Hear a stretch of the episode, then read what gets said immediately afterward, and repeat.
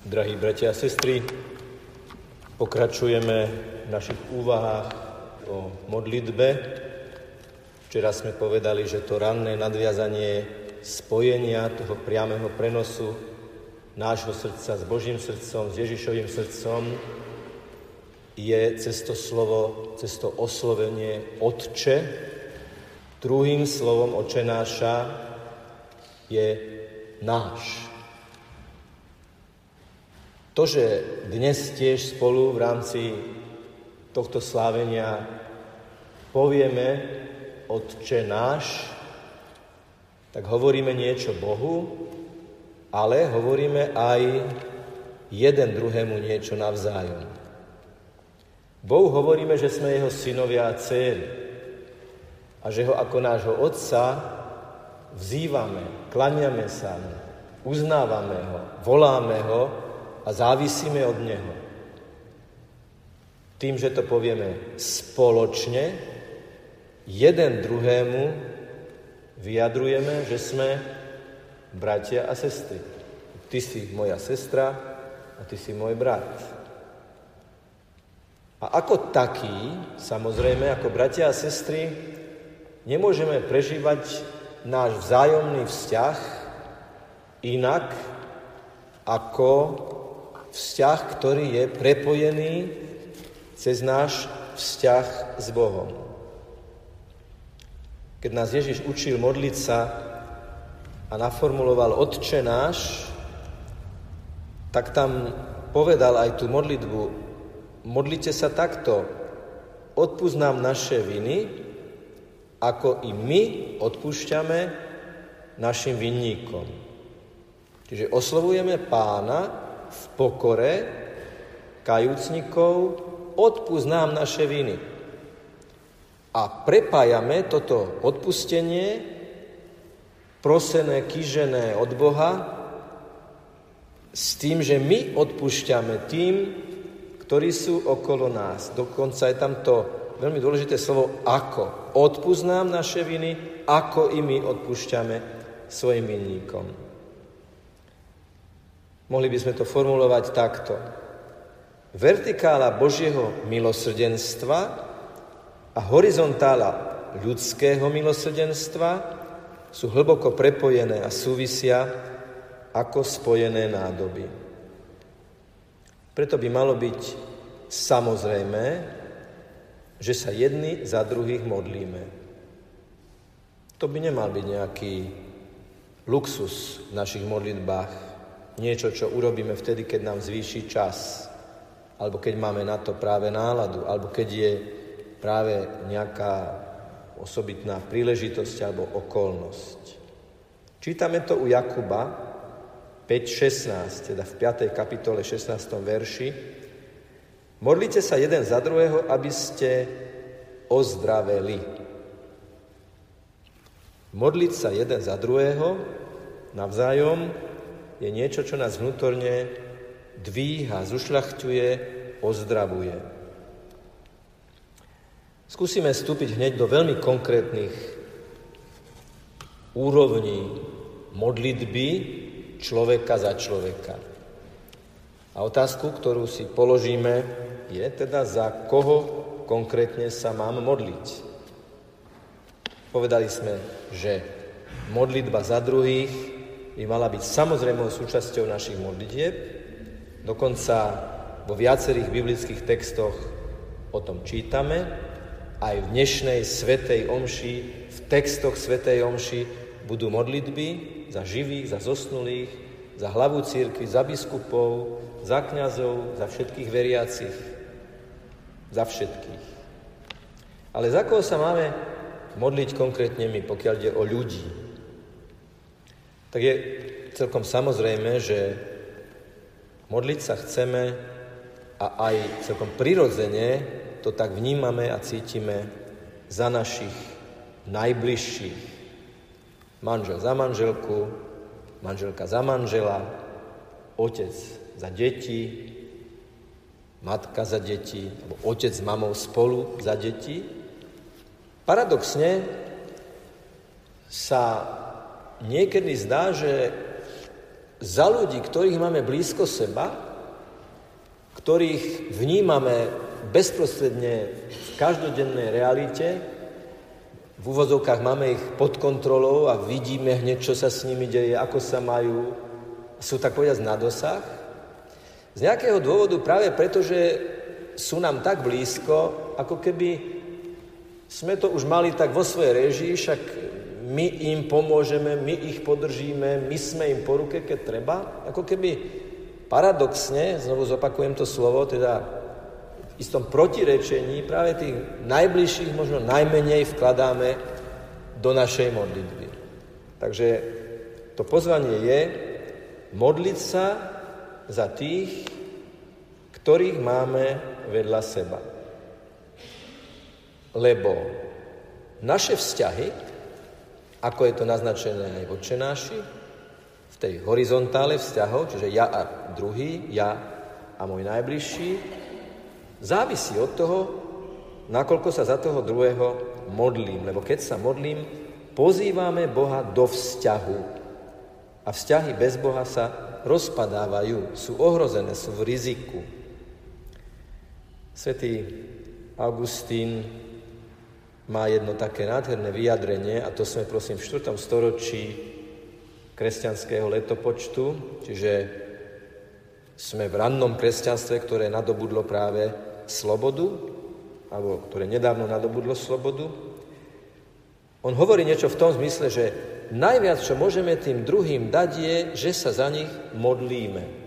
To je obrovský dar modliť sa za druhého. Keď viem, že sa za mňa niekto modlí, keď vieš, že sa niekto za teba modlí, že za teba niekto ti daroval napríklad na narodeniny Svetu Omšu, že za teba dal oslúžiť Svetu Omšu, neexistuje väčší dar ako všemovúceho, milosrdného a milujúceho Otca prosiť o požehnanie toho druhého. Alebo prosiť Ježiša a Panu Máriu. Neexistuje väčší dar, ako sa modliť za druhých. Tu je dôležité, k tomu sa ešte dostaneme, je, že tá modlitba za druhých, za najbližších, by mala byť pravidelná. Keď som sedával v lavici ako seminarista, e, tak predo mnou sedával a modlíval sa rektor seminára. A nechcel som sa mu pozerať veľmi cez chrbát, ale mal taký notes a v tom notese mal z diálky to vyzeralo ako také zoznamy, ako keby mená. A potom už, keď som bol vysvetený za kniaza a zostali sme priateľmi, tak mi prezradil, že v tom notese má menoslov bohoslovcov a keď klačí pred bohostánkom, tak menovite každého jedného bohoslovca odovzdáva, porúča pod požehnanie pána Ježiša. To je veľmi oslovujúce. A robil to každý deň, lebo viem, že adoroval pol hodinu pred poludním, pol hodinu po poludní a mal pred bohostánkom jednoducho menoslov tých budúcich kňazov, ktorí mu boli zverení do formácie. Prečo by sme nemohli mať aj my takýto zoznam tých, na ktorých nám záleží, ale vlastne na všetkých nás nám má záležať a predkladať ich každý deň pánovi. Lebo, tu už nadvezujem na tú druhú skupinu ľudí, za ktorých je dôležité sa modliť, a to sú naše vzťahy, ktoré sú komplikované. Tí, ktorí sa na nás hnevajú, alebo voči ktorým my cítime nejaký hnev, nejaký blen. Konfliktné osoby, o ktorých vieme, že je, je, to s nimi, je to s nimi ťažké. Modliť sa za týchto ľudí je náročné, modliť sa za tých, ktorých milujeme a sú naši najbližší, modliť sa za nich je ako keby celkom prirodzené, prichádza to prirodzene aj s našimi emóciami a prirodzenými postojmi. Ale modliť sa za tých, ktorí nám nie sú z akýchkoľvek dôvodov práve príjemní, vyžaduje veľkú dávku takej lásky a odstupu a nadhľadu, ale treba povedať, že je to tiež veľmi dôležité. My sa k tomu ešte dostaneme potom pri téme tzv. situačnej modlitby. Ale verte, že ak sa budete modliť za ľudí, s ktorými je nejaký problém, z tej strany, z tej strany, z našej strany, z ich strany, ak ich budete tiež pravidelne vkladať do modlitieb a odozdávať Ježišovi, pánovi, nemôže sa to nezlepšiť. Nemôže sa to neodblokovať. Veľmi dôležité je modliť sa za trpiacich. Prosiť za to, aby im pán pomohol v ich utrpení. Je to veľký skutok lásky prosiť a modliť sa za ľudí, ktorí trpia akýmkoľvek spôsobom. Tu si ale musíme dať pozor na to, aby sme sa otvorili aj na odvahu, že my v tej modlitbe, živej modlitbe pred pánom, môžeme precitnúť, a to sa veľmi často stáva, že nám svitne, že človeče, ale urob niečo. Dobre, modlíš sa a modlíš sa ďalej ale tá osoba potrebuje tvoju konkrétnu pomoc. Lebo nebolo by správne povedať, čo ja sa za teba pomolím. Výborne, to je dobré slúbiť, ale nesmie byť nikdy modlitba zásterkou lenivosti a pasivity. Treba povedať takto.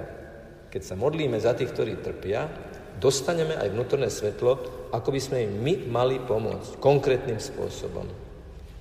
Lebo pečaťou modlitby je konanie ako ovocie tejto modlitby v konkrétnom prípade s konkrétnou pomocou konkrétnej osobe. Celkom osobitný dosah na nás má, keď sa modlíme za zosnulých, pretože tým vyjadrujeme vieru, že tí, ktorí zomreli, sú súčasťou církvy, veľkého spoločenstva církvy. Súčasťou církvy sú tí, ktorí žijeme tu na zemi, ale žijeme vymedzený čas. Každý máme svoj vymedzený čas na tejto zemi. A tí, ktorí zomreli, za tých sa modlíme, aby ich pán prijal do väčšného spoločenstva. Takouto modlitbou sa my pripravujeme na dobrú smrť, teda zbožnú smrť, smrť s čistým svedomím a vysporiadanými vzťahmi. Uvedomujeme si, cez túto modlitbu pred Pánom Božej prítomnosti konečnosť nášho života, pozemského a väčšnosť nášho života pred Pánom. V to veríme, že po smrti budeme mu spievať hymnu z väčšnej slávy. Teraz to, čo som povedal, skúsim približiť ešte z inej strany a to sú tri efekty pravidelnej modlitby za druhých. Aké ovocie prináša pravidelná modlitba za druhých ľudí? Aké ovocie? Mení to mňa. To je to prvé ovocie. Mení to toho, za koho sa modlím, to je to druhé ovocie.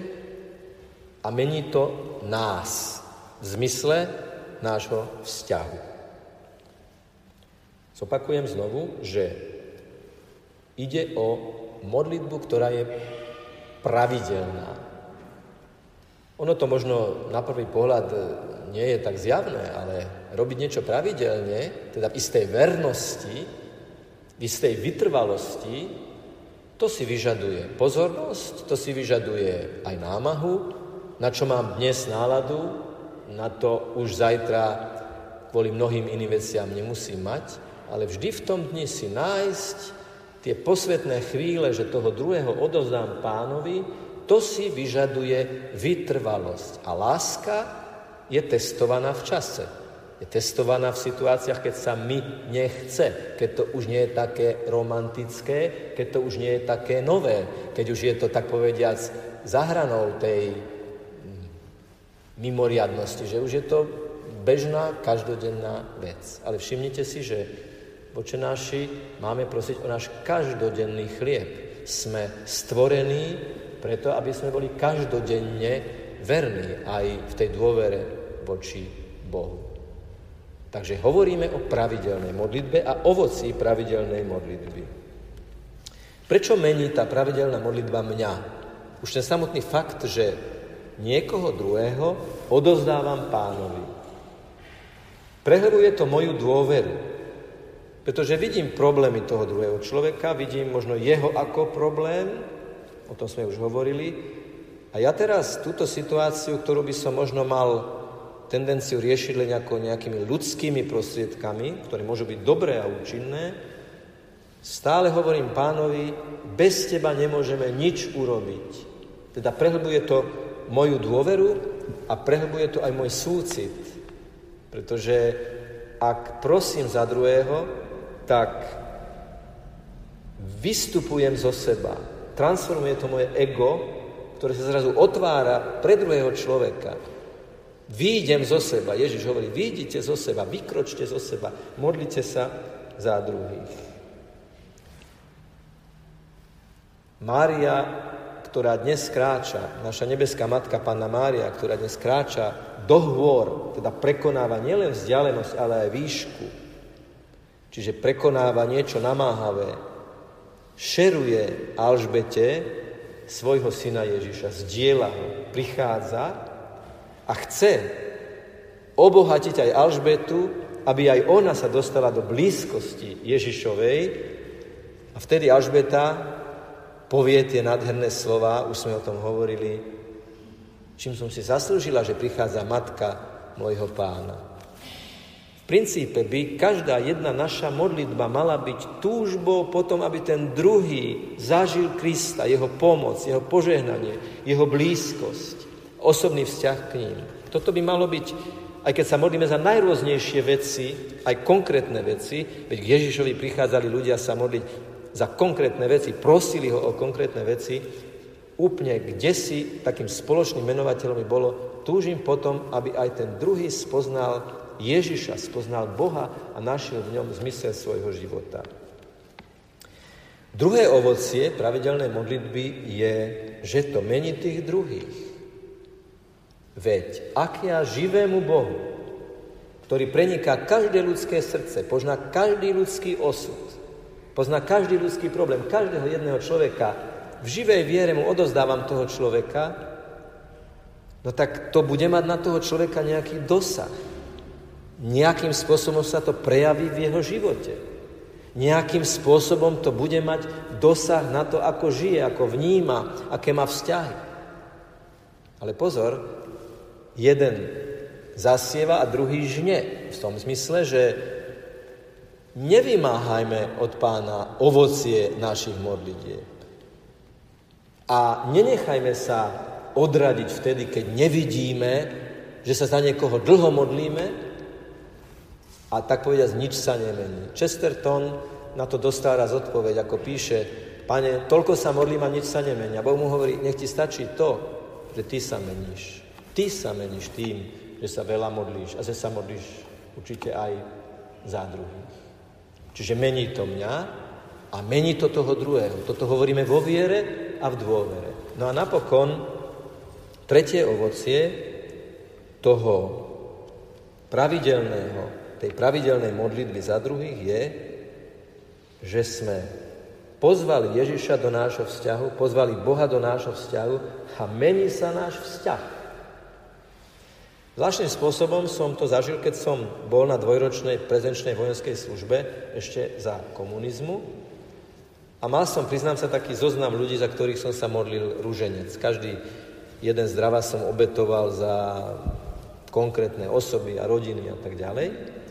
A pozoruhodným spôsobom, keď som sa vrátil z vojenčiny, ja som z tých ľudí stretol, ako keby sme sa ani nikdy neboli rozlúčili. Jednoducho ten satelitný spôsob kontaktu, že vyšlete signál hore, tak povediac, k pánovi a pán už ho prerozdelí ako treba e, k tým, za ktorých sme sa modlili, stretnete toho človeka, ako keby ste sa ani nerozlúčili. Čiže modliť sa za druhých znamená naplniť naše vzťahy svetlom, odpustením, dobroprajnosťou, jednoducho, jednoducho láskou. Samozrejme, základným predpokladom je živá viera, že naša modlitba je živý rozhovor s Bohom. Ale toto už je téma pre nasledujúce dni. Podľa rozpisu, teda zajtra, budeme hovoriť o situačnej modlitbe.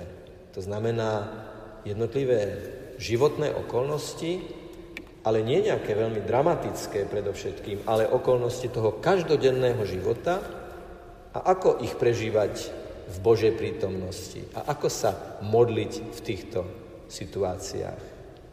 My ťa, Pane, prosíme, tento deň, keď rozímame o modlitbe za druhých, za tých našich blízkych, za tých, s ktorými máme problém, za tých, ktorí trpia i za tých, ktorí zomreli, odovzdávame ich do Tvojho nekonečného milosrdenstva. Ty najlepšie vieš, čím ich treba požehnať, ty najlepšie vieš, čo potrebujú. My ťa prosíme o konkrétne veci, ale napokon ty najlepšie vieš, čo potrebujú. Lebo ty žiješ a kráľuješ na veky vekov.